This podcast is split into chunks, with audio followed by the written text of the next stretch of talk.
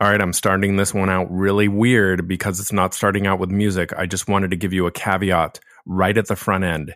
Even though this is coming out right now during 2020, during the time of COVID, this episode was recorded in June of 2019. So it might come off a little bit strange in some ways because we are not talking about or not involving anything with social distancing or anything like that which kind of made it really cool when I was listening back to it recently. But I just wanted to make sure I let you guys know that this is a little bit of an older recording. And so it may hit you in kind of some different ways because of the fact that it's not recorded during this new world we are in right now. Okay, so let's get right to the episode.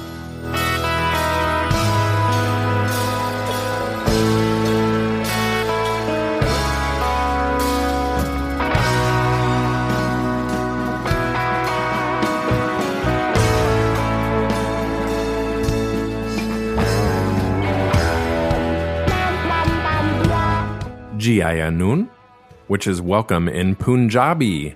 Welcome to the Daddy Unscripted podcast. My name is Tim Wheaton.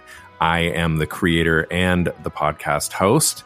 I welcome you in a foreign language every episode, so nothing else in this episode will be spoken in Punjabi just when I say goodbye to you at the end. And that's my little way of adding an extra little bonus feature to each episode because I care about you guys, I don't want you to run into somebody who speaks Punjabi and not be able to welcome them into your home or to be able to tell them, have a nice day. So I'm just adding a little something for you free of charge. You are welcome.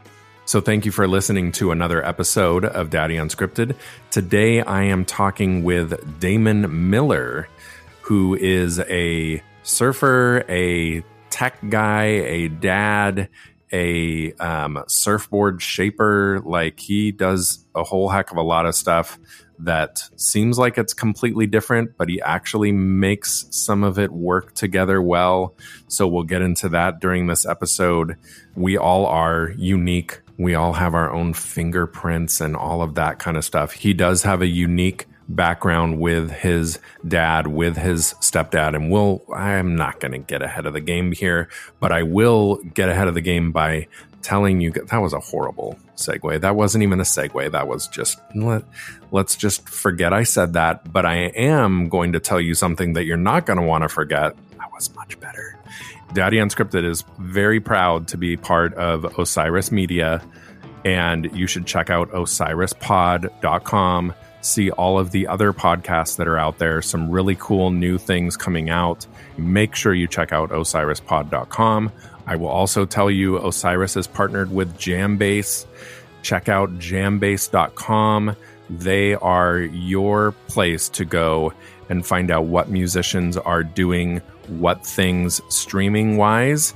So make sure you go to jambase.com to find out how you can still listen to live music.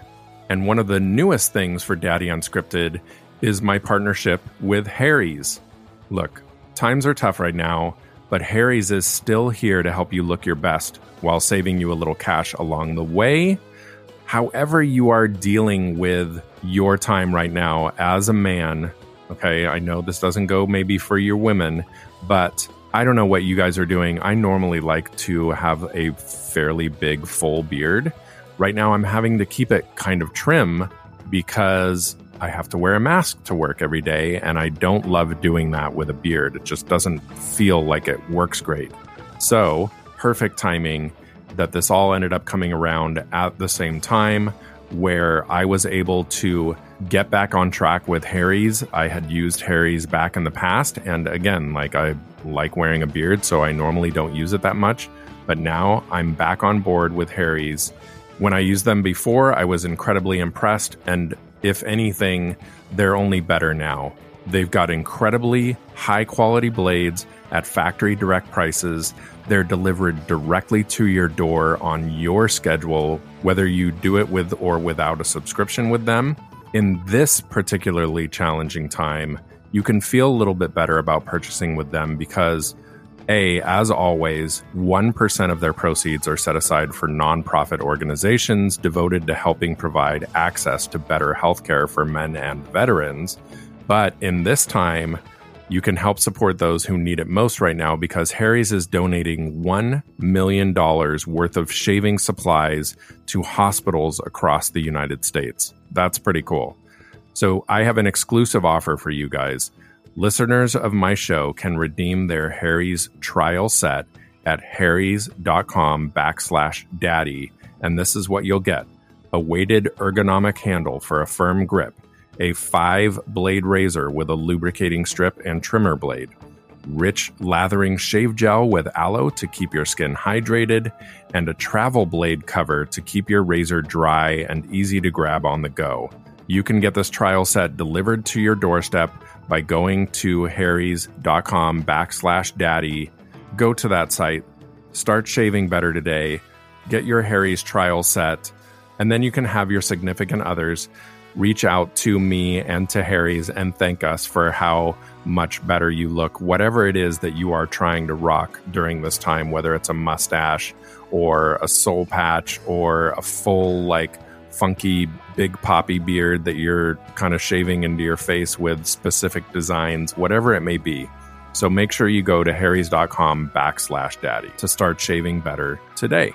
With no more of this pre-game conversation, let's get right to this episode with myself and Damon Miller.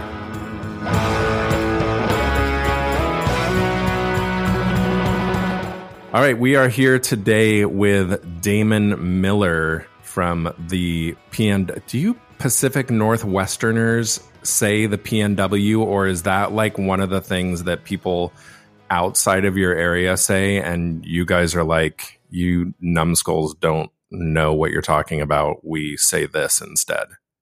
Uh, I think people say the PNW up here, probably ironically.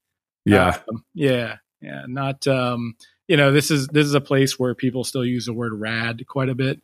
So I'm all over that. So PNW, I don't I don't think it's used in a daily term, but uh, I always wonder like I would think immediately of Atlanta and people saying like the ATL and I can't imagine people walking around to other people and saying, "Hey, it's pretty cool in the ATL today, don't you think?" All right, a little hot in the ATL. yep. Yeah. Way better if we were in the PNW. You know what I mean? yeah. Did you see their weather today? Yeah. Exactly. so yeah, maybe. Uh, I do. I do feel though that people do in California say Cali. Yeah, I think as a as I was just going to say unintentionally as a Cali person, but yeah. as a California native, I would say that I say Cali, but like I won't if I'm in another state, I won't break into going back to Cali to somebody when I tell them that I'm flying back home or anything like that. But I think I would say Cali. Right. Yeah. Huh? Or I say SoCal, like I'll say SoCal. I I try my hardest because of all of the television programs and whatnot to like never say the OC, even though it would make so much sense to a lot of people. Right. Right. Um, so I actually I'm born and raised from Laguna Beach, and after that, I mean, not only Emmy award winning, but I think it won like Pulitzer's, the television program, which certainly. should like they should create a better like it's not just a TV show the way a movie becomes a film when and when it's a piece of cinema like there has to be some better name for that show but when I would say to people, I'm from Laguna Beach, I stopped saying that to a certain point because when I was in other places, uh, people who didn't realize they were embarrassing themselves maybe would, oh, do you know right. Lauren Conrad? I just, I actually just had a conversation like that recently because I, I do that by default. I could meet somebody tomorrow who's from Kansas and I would be like, oh, do you know uh, Bob? Dorothy and Toto? And then uh, instantly I'm like, if you don't. And if yeah. you did, I, I, I, guess that's a big area to cover. Yeah. Yeah. yeah. uh, so, anyhow, Damon is from the Pacific Northwest, uh, from the lovely state of Oregon. So, Damon, are you a native of the area up there in Oregon or? No, uh, I actually grew up in Miami, Florida. Oh, wow. Huge change. Yeah. yeah it was a, quite a culture shock when I moved here in a number of different ways, but I love it. I've been on the West Coast now for 20, 24 years, 25 Oh, yeah. So you're full West Coast by this point. Yeah. Yeah. I lived in California for a little bit, but mainly up here. Okay. I'm just going to take the opportunity because I love a good segue. So I'm assuming you were born and raised then in Florida. Correct. So let's go back beyond that and uh, go into your before you were here timeline through whatever that means your grandpa or your dad or whatever and i'll let you start telling us some of those stories. Yeah yeah certainly.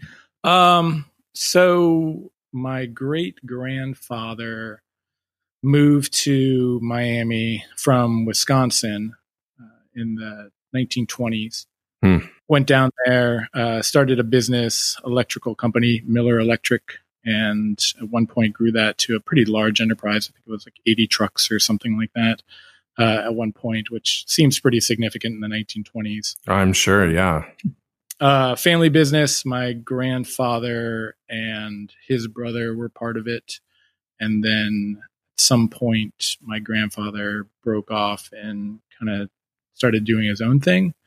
At which point, he started getting these government contracts around the world and would basically do electrical work large scale in places like the Azores and the Caribbean and South America and all over the place. And in in that sort of trajectory had my my father and his brother and uh yeah kind of they were mainly based in Miami but uh, traveled quite a bit and I have tons of photos from from those sort of expeditions or experiences. Really fascinating stuff. If you can imagine, sort of going to these islands back at that time. I mean, there's pictures of you know, guys driving boats with you know like really salty characters with birds on their shoulders, not mm-hmm. Uh, you know, lots of pictures of wild animals, capybara, horses, uh, tons of photos of them with big groups celebrating events. Like it just kind of paints this picture of you know my father and and uh, then his his uh, second wife kind of going around and sort of settling in these places for a while and making a bunch of friends and and whatnot. So they were based in based in Miami, and uh, by and large, my my father grew up there, but in his early teens, uh, went out with my grandfather and sort of went around and did work with him. And then at some point, right around late high school for him, he was essentially, you know, homeschooled at that point when he was away. Decided to come back, finished up school in Miami. Uh, shortly thereafter, met my mother, and uh, the rest is history. Uh, hmm. Had my brother and I, and um, and so they are. Does that include your brother, or no? My brother actually lives in North Carolina. Oh, okay. Cool. So you were born out there. How, and you said you moved out to the West Coast uh, 20 some odd years ago. So you're going through your childhood there. Is that in big city Florida? Is it, what was the feel like that for you out there in Florida? Yeah, it was, it was Miami. So probably as big city as you get in that state. It was, it was, I mean, it was, I don't know if I'd ever live there again. But um, it was a fun place to grow up. A lot of a lot of different, a lot of diversity in many different ways. You know, I mean the topography down there is pretty flat, but what's going on there with the Everglades and the Florida Keys and you know the water is is pretty unique. A lot of different cultures down there. Yeah, just plenty of good experiences, I would say. But it just ultimately wasn't really a city I think I wanted to stay in for a number of reasons. But mm-hmm. I think I had a good, enjoyed my childhood. Are you older than your brother? Younger. Oh, okay. And were you going? You said you were in uh, the tech world. Is that what you were driving through college with, or did that come after? No, that that came afterwards.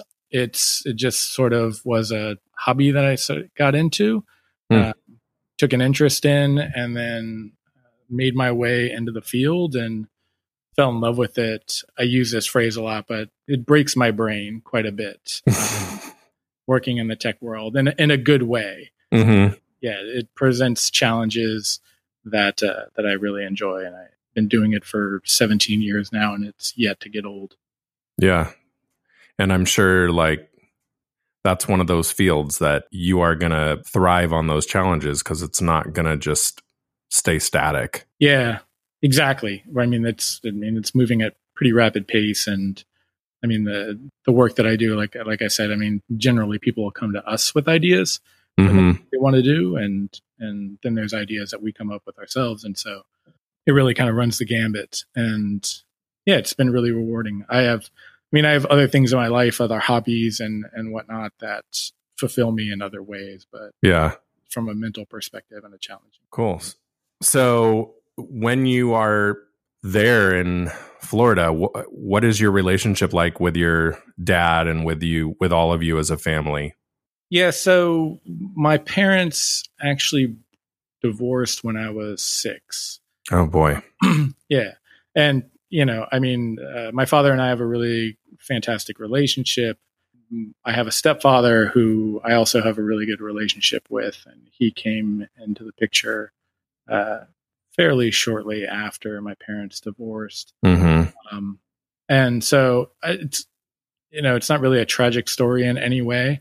Uh, if anything, I don't have a whole lot of memories prior to to six, like I think most people probably don't.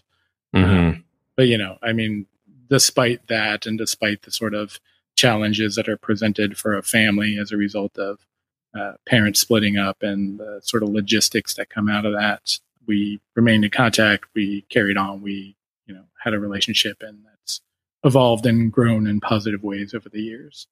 And did your mom and your stepdad were they kind of closely located to where you were with your dad as well? Yes, yeah, So I'm sure that made it at least a little bit easier. Was there that were you dealing with any I mean that's 6 is a kind of a funky age for that because you're not at the realm of complete non-understanding but you're also a little too young to get some of the nuances of all of that I'm sure was how how tough was that all of that for you? Um, you know, I think, I, I mean, looking looking back on it, it's you know, you, you get a lot of different perspective. I think, you know, for one, there there was a couple things that I came to pretty early on. Um, one is that I recognize the challenges that you know any father who becomes divorced from the family and then uh, another man comes into to their children's lives, right? And sort of the Mhm. the the navigation of that, right? The sort of the effort that one needs to put in, both probably mentally and physically, to to stay in your children's life, if in fact you want to. Right. Yeah. And so I, I kind of recognized the the challenges that my father was facing that early on, and and just also kind of came to the reality at a pretty young age that these are two human beings that you know it just didn't work out for them. You know, Mhm. um, and there's really no. The end of the day, there's really no right or wrong to that, right? Yeah. they did, they gave it a go and it didn't play out.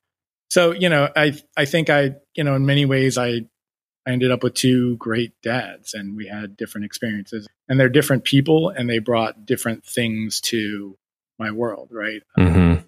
My father is a pretty interesting cat in that he you know he's just got this knack for things where he you know over the years he in high school he got into gymnastics and mastered that to the point where he became an olympic alternate um, you know Wow.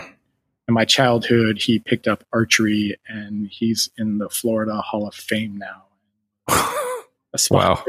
archer you know i mean when he retired he got into golf and within a couple of years he was shooting in the 70s on a regular basis right i mean he just picks up these things and and walks away from them and Mhm. once he masters them and stuff like that and so he's he's got a he's got a discipline to him which which i admire and and you know try to sort of emulate and then my my stepfather uh has just always been a really grounded person seems to always, you know, have been focused on the the right thing. You know, doesn't get wrapped up in nonsense a lot. And there's a there's a bit of a did it my way kind of kind of aspect to him.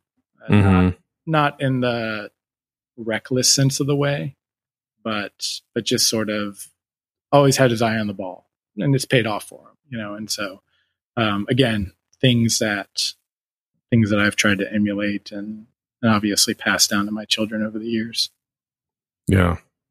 That's cool that you have that. uh, I mean, those two strong male characters that you're able to draw from that have a different outlook and a different kind of thing going for them that you're able to pull in that much more goodness from. And I mean, especially like that you're able to maintain that in a way where you're not being that stretch Armstrong between the two dads and having to be like a centerpiece in a battle. Yeah, it's a, it's a great point, and I, I really don't think that there was much of that.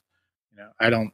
I think I just you know I was able to look at them as, like I said earlier, kind of as as humans, you know, and then at some point you get old enough where you just start looking them at them in a way that's kind of like another person, right? Is this somebody I want to hang out with? Is this somebody that um, I would spend time with, right? And, mm-hmm fortunately for both, you know, the answer is yes. And so, you know, the relationship has evolved beyond just sort of that father son thing.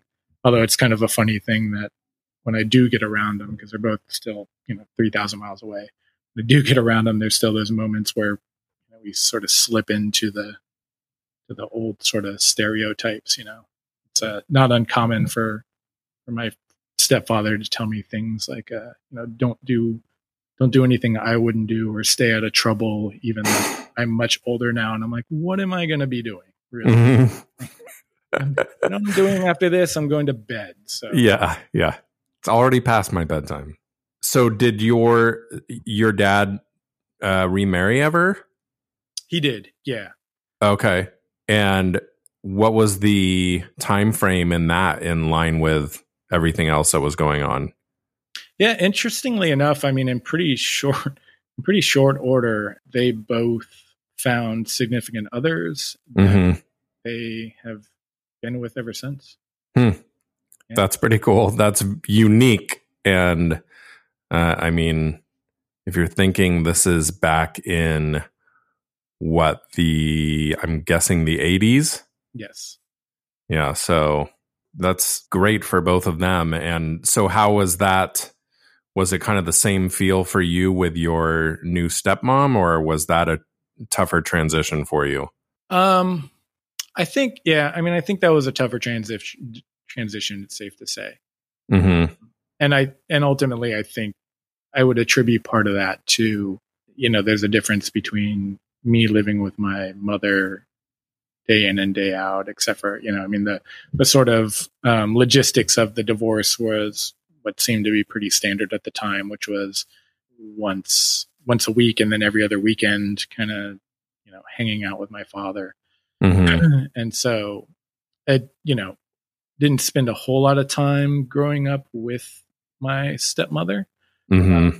but uh, she's been a really good partner to my father.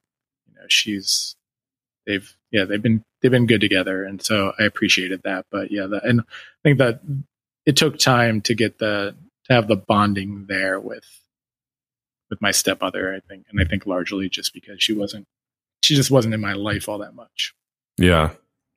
Looking back on that as an adult now, like, are you seeing ways that potentially either she or your stepdad are struggling with what they're to do in that role, or um, was there even any kind of recognition of that? You think by you as a kid? um i mean looking back now yeah you know i mean there's less so for my stepfather um, hmm i mean feel like he integrated in the fold pretty pretty easily. Became part of our lives pretty pretty easily. But um with my stepmother i think they were just yeah. Yeah i i mean I, I challenges isn't the right word but um sort of yeah just Not knowing how to take that yeah. roll on, maybe, especially with boys that she hasn't ra- I, I can imagine like for and this is a completely coming from a man so don't hate on me women but i could imagine it would seem like that would be way more difficult for a stepmom to come into that role with especially tacking on the fact that it's two sons as opposed to a stepdad coming into that role and kind of seeing what the mom is doing and hearing whatever from her and sliding into that a little bit easier it would seem you know i mean i think another aspect to that is also that you know she's navigating this new relationship and marriage with her partner as well right right yeah they're getting to know each other and, yeah you know um, hey congratulations we're going to tack on two of top of that too your two boys and my boy that I'm bringing into it. How how old was he in comparison with you and your brother? Uh, he's he's actually three days younger than I am. Oh wow! Yeah, crazy. So how was that for you pulling that into the mix? Uh, it was by and large it was good. Uh, mm-hmm. Unfortunately, we don't really have a lot of contact today. Mm-hmm. Um, but you know, I have I have good memories of us getting along really well during those times for sure. And then, yeah, I mean, the reality is is that you know, once my brother became a teenager, as you can imagine, and this happened with me as well, you know, you you kind of lose interest in spending the weekend with any parent. Yeah, you know, uh, you'd rather want to hang out with your friends and whatnot. So yeah, at that point there was less less time spent over at their place. Mm-hmm. Yeah, it's it's always a very interesting topic to me, and I don't think I've really ever kind of talked about this, but years ago I had a very very rough patch with my wife, and to the point where we were like not really talking about divorce, but it was something that we were like, I know, thinking this may be headed in that direction. And thinking about that dynamic and all of those changes that come after that and how it affects the kids and you know I, during that time i talked to a lot of my friends who are my age who came from broken homes uh, at some point or another. And it was it was fascinating to me because I had never heard anybody and maybe this is because I never really talked about it with people but I had never had anybody tell me I wish my parents would have gotten divorced earlier. Mm. And so that was a really interesting idea to me as an as an adult thinking back on their childhood and you know this is that i don't know if it's verbatim of this idea or this story but basically the parents rode out their crappy marriage until the kids were out of the house and then they dealt with their issues. And thinking about that about people in their 30s or 40s looking back and recognizing how toxic and yucky their life was in the home and saying straight up like I would have preferred if they had divorced. And of course of course they don't know what would have what that would have been like or what would have happened from that but that was always a really interesting side of it that I'd never really thought about so it's it's cool to hear cool in quotes to hear about the stories that go in this positive direction. Yeah. Yeah. I mean, I feel like, um, like I said, I think I may have said this earlier. I mean, I feel pretty fortunate in that um, I do have relationships with both my fathers that are positive. You know, they've evolved in the right direction over time. You know, I glean things from both of them even today. Mm-hmm as they get older and crankier, but still.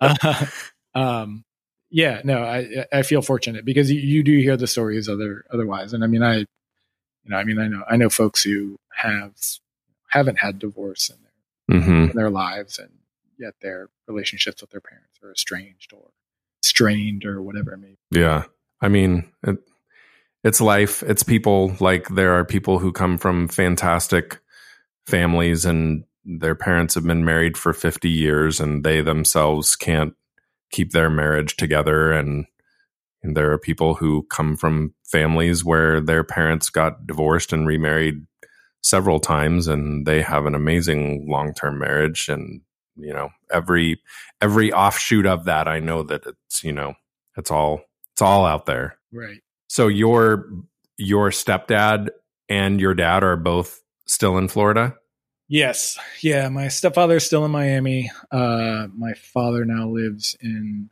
uh, Cocoa, Florida. Okay. Let's push through that. So you go to school out there in Florida and then you transferred out to a college here in California? Uh, no. So, yeah. Um, so in my youth, um, oh yeah, I already like this. yeah. The way this is starting, I'm very excited. Right, right. I'm gonna go get a pipe and a new Yeah. cap or something. Exactly, exactly.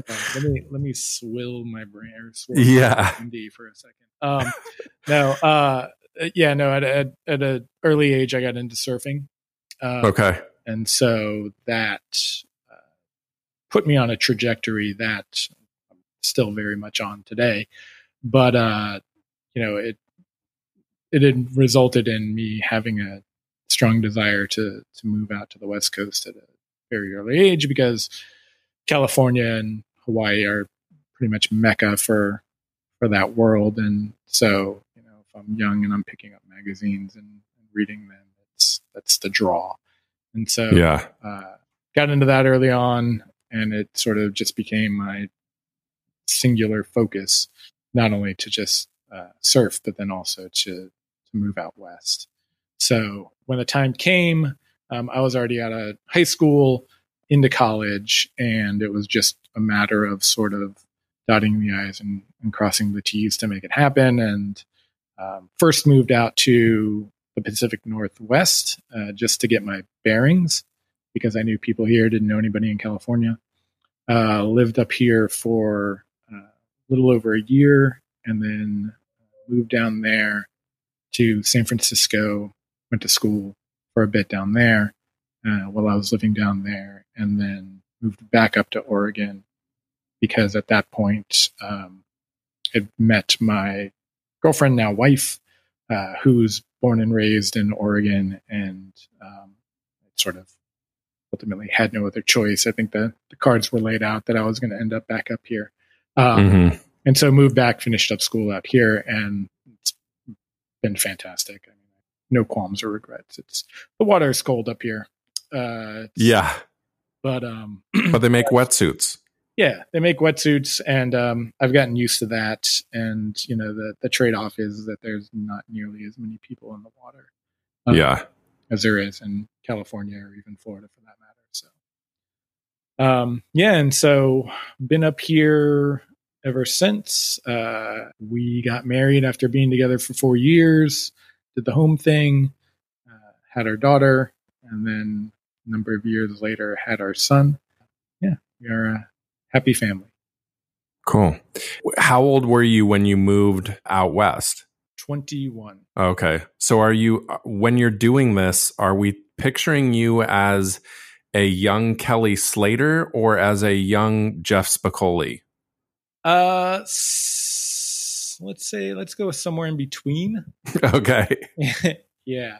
Uh, it's funny. It's kind of funny that you, you put it in that perspective because uh, certainly at the at the time that I was growing up, there was that dichotomy, right? I mean, I don't know how how familiar you are with the the sport or the history, but you know, I mean, for a long period of time, it was you know 60s and 70s. It, they were they were more geared towards the Spicoli uh, Yeah. side of things, and it wasn't until the 80s where the Kelly Slaters really kind of started to become what the what the sport by and large is today.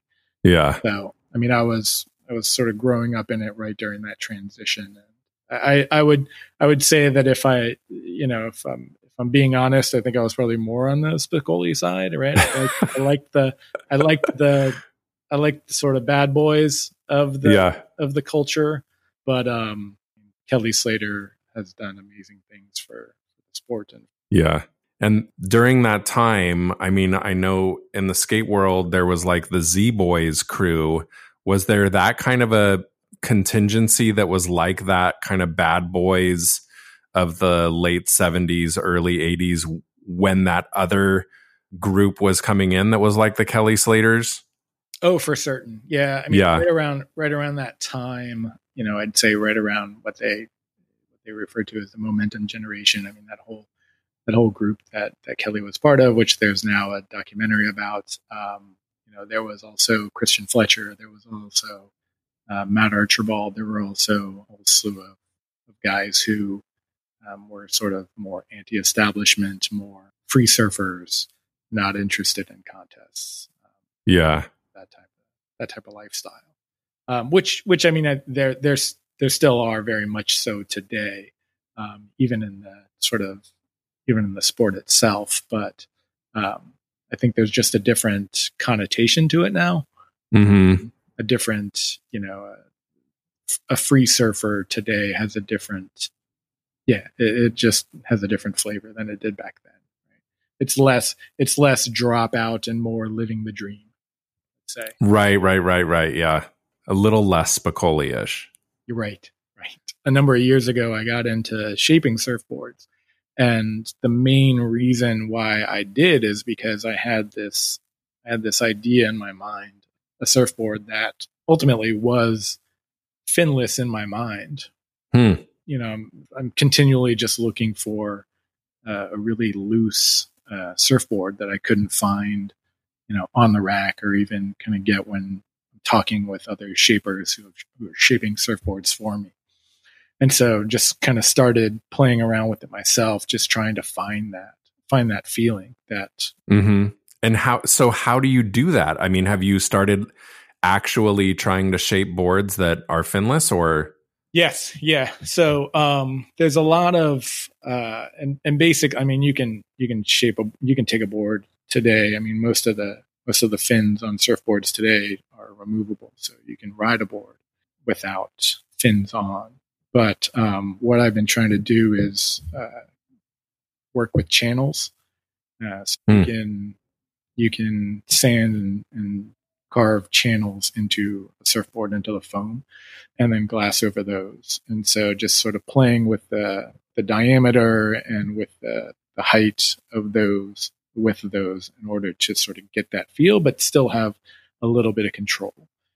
Yeah. Yeah. So that's, that's really the way that, that I've been doing it to date. But, um, yeah, I mean, it's, it's, it's still fairly new territory for me. It's been amazingly rewarding. Um, you know, again, being in the tech world, but then being able to uh, start working with my hands has been really rewarding. Being able to create something and then use it to do something that uh, I love and it's been part of my life for so long has been tremendously rewarding. Yeah. But and then and then this sort of scientific aspect of it of you know trying to build this surfboard that's that I have in my it's presented its its challenges and re- rewards as well.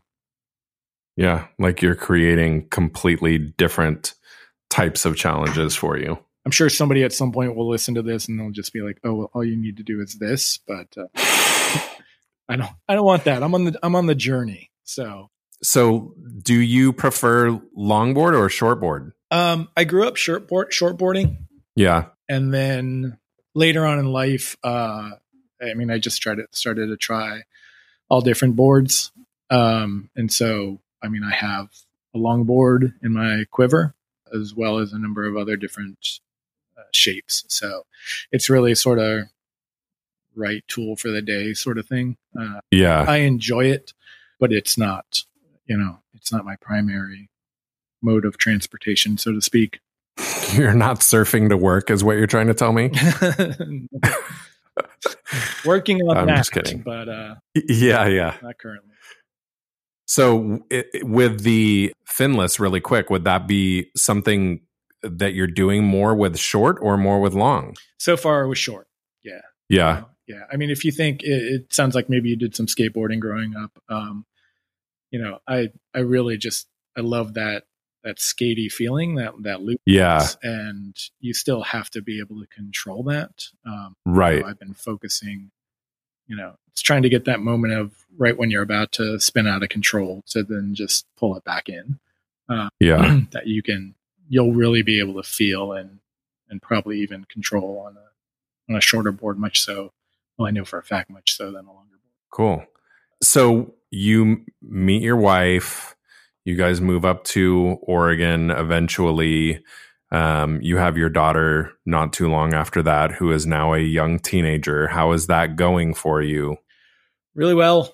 Uh, yeah, it, I, would say yes. Um, there, I, I'd say even before she was a teenager, there was this, there was this moment that came to realize. I mean, she must have been eight at the time, and there was just this couple of couple of weeks where on and off, her and I were kind of mixing it up, getting into getting into arguments, and that's that's never really been our history hmm and and I couldn't, you know, I'm I'm I'm perseverating as to why that is, and and it just came to me one day that you know it all revolved around her turning on the radio at the house and putting on a, a song that she wanted to listen to and turning on the television watching a television show that she wanted to listen to or watch hmm and it just it just became this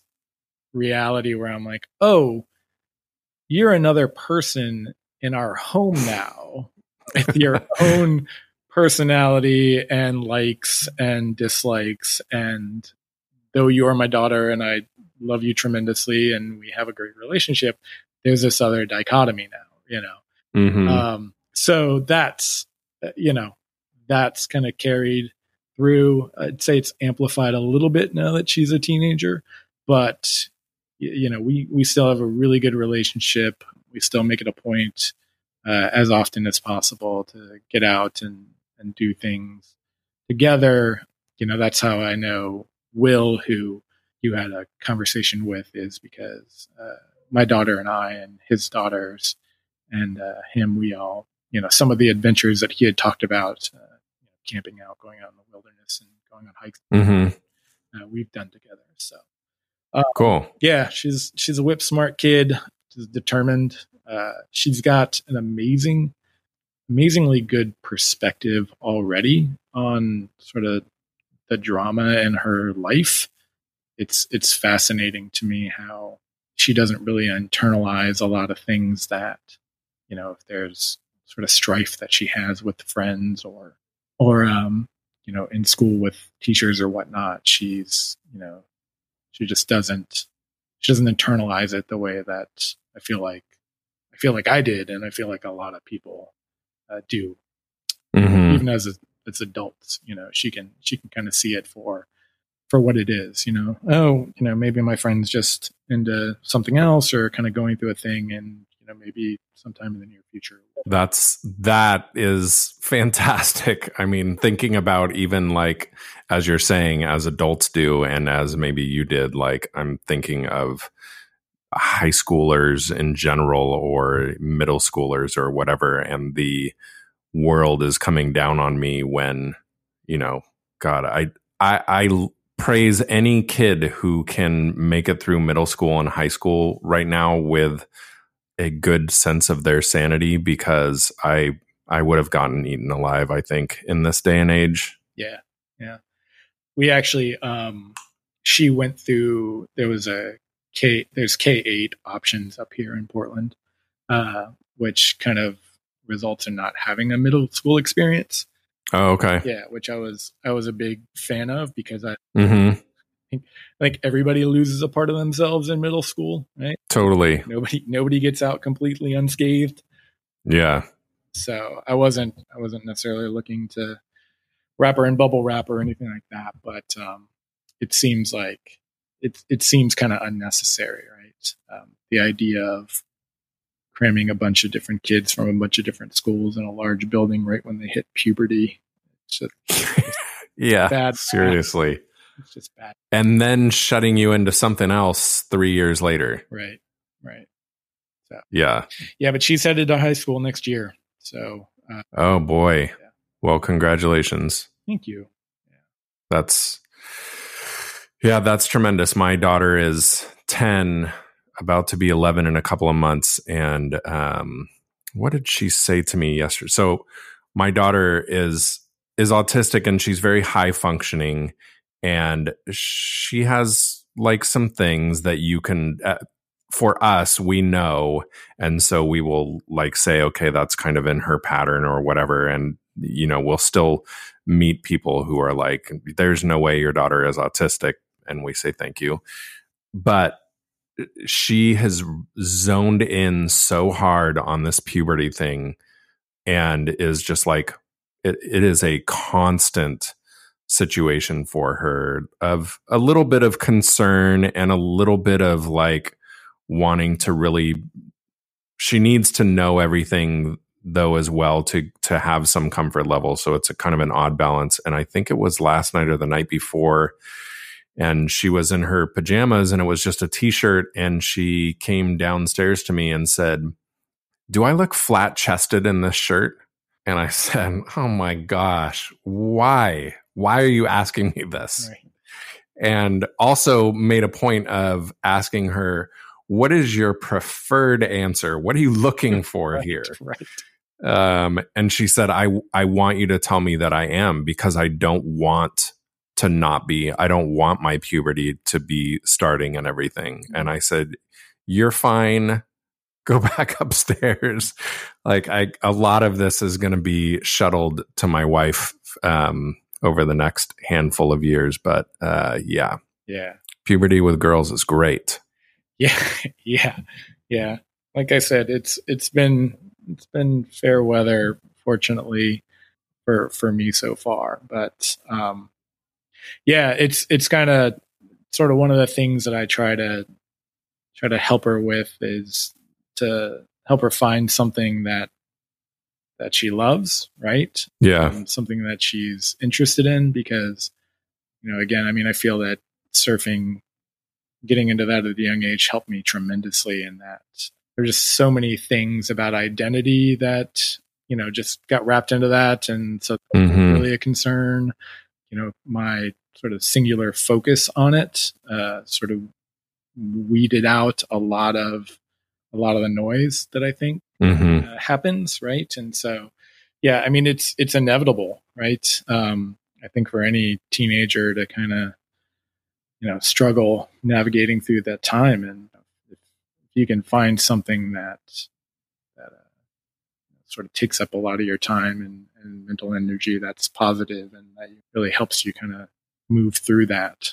Yeah, I, I, I mean, I, I see that with adults, just like you're saying. Like when you don't have, and it doesn't even have to be that one thing that you are like amazing at, and that you are really married to, and uh, that you know you don't have to be a '70s golf, not from the 1970s, but golfing in your 70s, like you're like you were saying about your dad, but having interests and things that um, especially as i would say as we get a little bit older that are making our mind work and keeping us sharp are so important. Like i think that some of the noise and some of the distractions and all of that stuff fall into that cycle because you're you're not really having anything that is keeping you sharp and keeping you driven and going and then all of this stuff that comes in from the outside just continues that cycle of kind of numbing you and dulling you all the more. And i i know i have people that are in my age range that i know that don't have something like that. And you can tell i mean they don't walk around with a gray cloud over them but you can tell that there's something a little different when people don't have at least something that they are feeling invested in and maybe getting at least a return on as well. Right, right. Yeah, I mean even even ideas, right? Um even just coming across new knowledge uh, and i mean it's not even it's not necessarily from a, a brain working sort of perspective but just sort of giving a new per, new idea or new um, outlook on something right you see see folks you know lighten up and, and come alive around that. Yeah, how do you yeah, how do you how do you make that part of your everyday, right? It can be a challenge. Yeah. I was just talking with somebody who I think she is, I'm going to guess in her late 50s, early 60s about this, um, I think earlier this week. And she was telling me how she's finally deciding to learn a, another language. And she's never done that before. And no tremendous reason that she was doing it or anything like that, but just something that she wanted to do. And I was like, that's awesome. Like anything that you are doing, you are taking on, and again, like stretching your mind and putting some effort into um, is only going to better you, even if you're never speaking Slovakian to somebody. Right. Right. Exactly. And and at the very least, you have something to talk about the next party you're at, right? Yeah. and so your your daughter is going into high school, and your son is uh, what? Oh gosh, I'm, and that difference. Yeah. So what was his first year of kindergarten is coming up, or he just finished it? Coming up. Oh, okay. Wow. And how's that going? Is he excited, scared? Uh, he seems excited. Yeah. You know, I think there's I don't think that he necessarily knows wholly what he's excited about, but right, right, right. he, he is most often excited about the concept. Yeah. And what and what does your wife do? She's in research. Uh, she works for a teaching hospital in Portland. Cool. Wow. So yeah, I think I said this to Will as well, and you guys are also a pair of brainiacs there in your house. I don't know if I'd go that far, but um, but uh, yeah, no, she's she's got a fantastic uh, knack. I joke that if she woke up tomorrow and said, "I want to work with elephants," and in a month she'd she'd have a job at the zoo. Uh, mm-hmm. has this, she has this long-standing history of wanting to get into something and somehow getting into it. She wanted to get into forensics, and next thing you know, she was working for the police department doing autopsies, not doing autopsies, wow. but attending autopsies with detectives. She wanted to get into a nonprofit and uh, found herself a career in in that space for a while, and then decided to actually use her college degree and and get into research, and then shortly thereafter uh, found that job. Wow, it's been it's been really fulfilling for her in the space that she's in right now. She likes it a lot she likes the work that she's doing.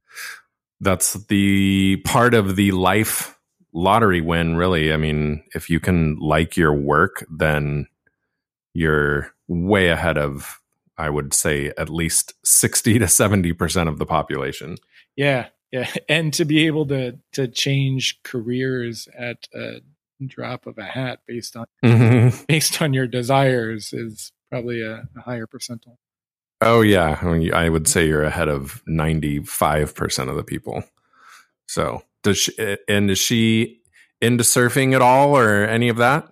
Uh, no, she's no. tried it a couple times. Um, she would like to more, uh, but you know the reality is the cold water is kind of a barrier to entry.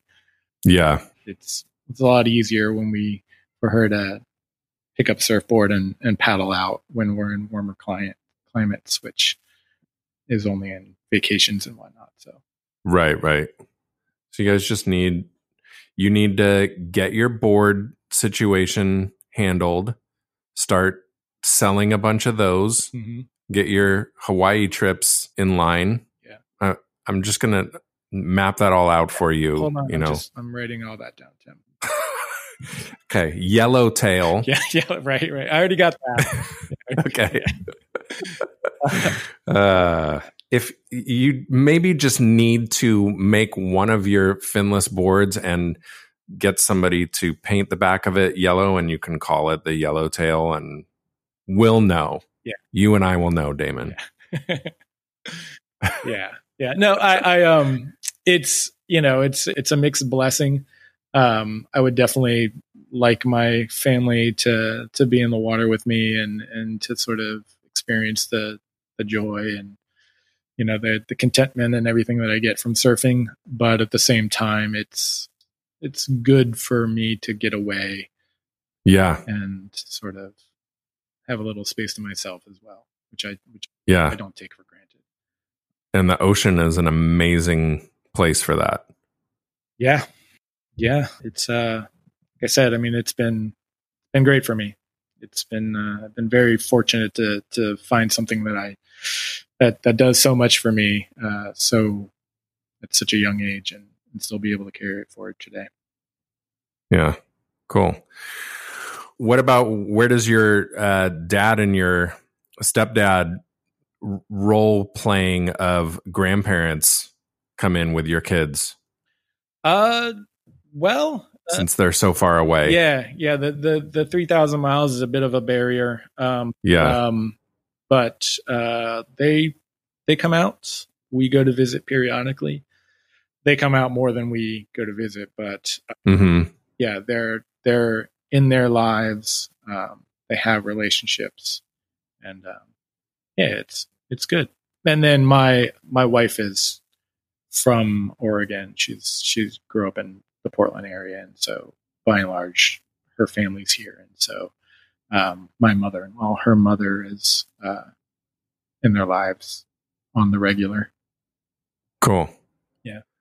Yeah, that's grandparent role is definitely something that's a extra bonus, I think, for kids. And I, I, I think I've realized as I've gotten older, I, I lost all my grandparents at a much younger age. And so seeing uh, friends my age and seeing people, you know, in their 30s and even 40s losing their grandparents is so shocking to me because it's so unlike my situation and thinking about how important their grandparents are to them throughout all of those years is just so cool to me. So, I, not that I expected you to tell me different, but that's great that they still are finding that way to play a part in their lives from such a far distance. Yeah. And do you just have the one daughter? No, I have um I have a little boy too who is turning 7 in a little over a month. So he just finished first grade and she is starting middle school this next year. So close to you on on one end and safely a little bit behind you on the other. yeah. Yeah. So cool. So thank you so much again, Damon. I I'm really pleased when things like this work out fantastically where guests bring me other guests and they end up kind of branching out and bringing on other really great men slash dads slash human beings to uh, be a part of the podcast and tell their stories. And um, yours definitely fits perfectly into this grouping. So thank you for taking the time out. Thank you. Yeah, I really enjoyed it. It was a it was a good time. Thanks.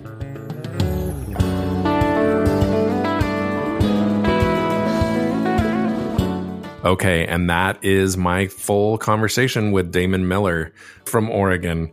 I hope you guys enjoyed that conversation. I hope you got a lot out of that, especially for any of you who have daughters who are maybe getting to that range or are in that range of teenagerhood and all of that. We kind of talked about that uh, for a little while towards the end there, and it is a real deal for us dads. I completely get it.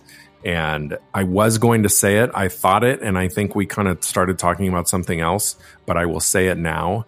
All the more reason, all praise to you moms out there.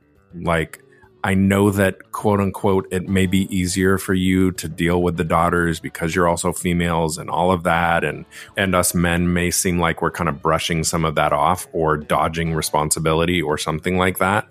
But for real, moms, y'all are awesome like the work that you do, the things that you do, the way that you hold families together, the way that you lead our daughters into being great young women, etc. Keep it up, moms. That's all I'll say about that. So, tremendous thanks to Damon for being a part of the show. Um, huge shout out and thanks to Will Henson, episode 60, everybody. Episode 60, go back to that one for bringing Damon to the show. To find episode 60 with Will and to find everything else. So, Daddy Unscripted is on social media. We're on Instagram, Facebook, Twitter, all as Daddy Unscripted. You can go to the website, which has all of the old posts and has some cool photos to go along with these episodes. It, some of them even have some extra little tidbits that aren't in these recordings. So that's at www.daddyunscripted.com. You can send me an email at daddyunscripted at gmail.com to send me guests that you think I should be talking to. And you can be one of those that leads the show to another great guest and takes us on another line through to some people that I would maybe not even know about or never be able to reach or whatever. So you can send those emails to me, daddyunscripted at gmail.com. You can send me a line at any time on any of those social media sites. Again, check out osirispod.com for all of the other podcasts in our great network. Thank you to Umphrey's McGee for allowing me to have their music on this podcast. Also, a great band. Go to umphreys.com to check them out. As I put in every episode and in all of my show notes, if things are really bad and you feel like you need to reach out to somebody at a much higher level, the National Suicide Prevention Hotline is 800 273 8255. I have a Google Voice number for any of you to use at any time. You don't have to give me your name. You don't have to tell me anything. Sometimes you just need to say things and you don't need anybody to do anything else but listen. If you do want me to reach back out, then leave me your number. I will absolutely reach back out to you in a safe way or via email or whatever. But that Google number is 872 444 6784. So you guys have that number. I wanted to make sure I put those. Those will also be in the show notes. I welcomed you all in a foreign language, much like I always do. I welcomed you in Punjabi. And now I will say goodbye to you in the language of Punjabi, which is Tua da din changa lange, which means have a nice day in Punjabi that was one of my more difficult ones. And I think that the European judge just scored me a 9.5 on that. Thank you very much. Stuck the landing. Thank you guys for listening. Check out another episode in like the next two or three weeks, a new one. But in the meantime, during those two to three weeks, there's a ton of old episodes you may not have listened to, so you can check those out too. But thanks for listening and keep your eye out for the next episode.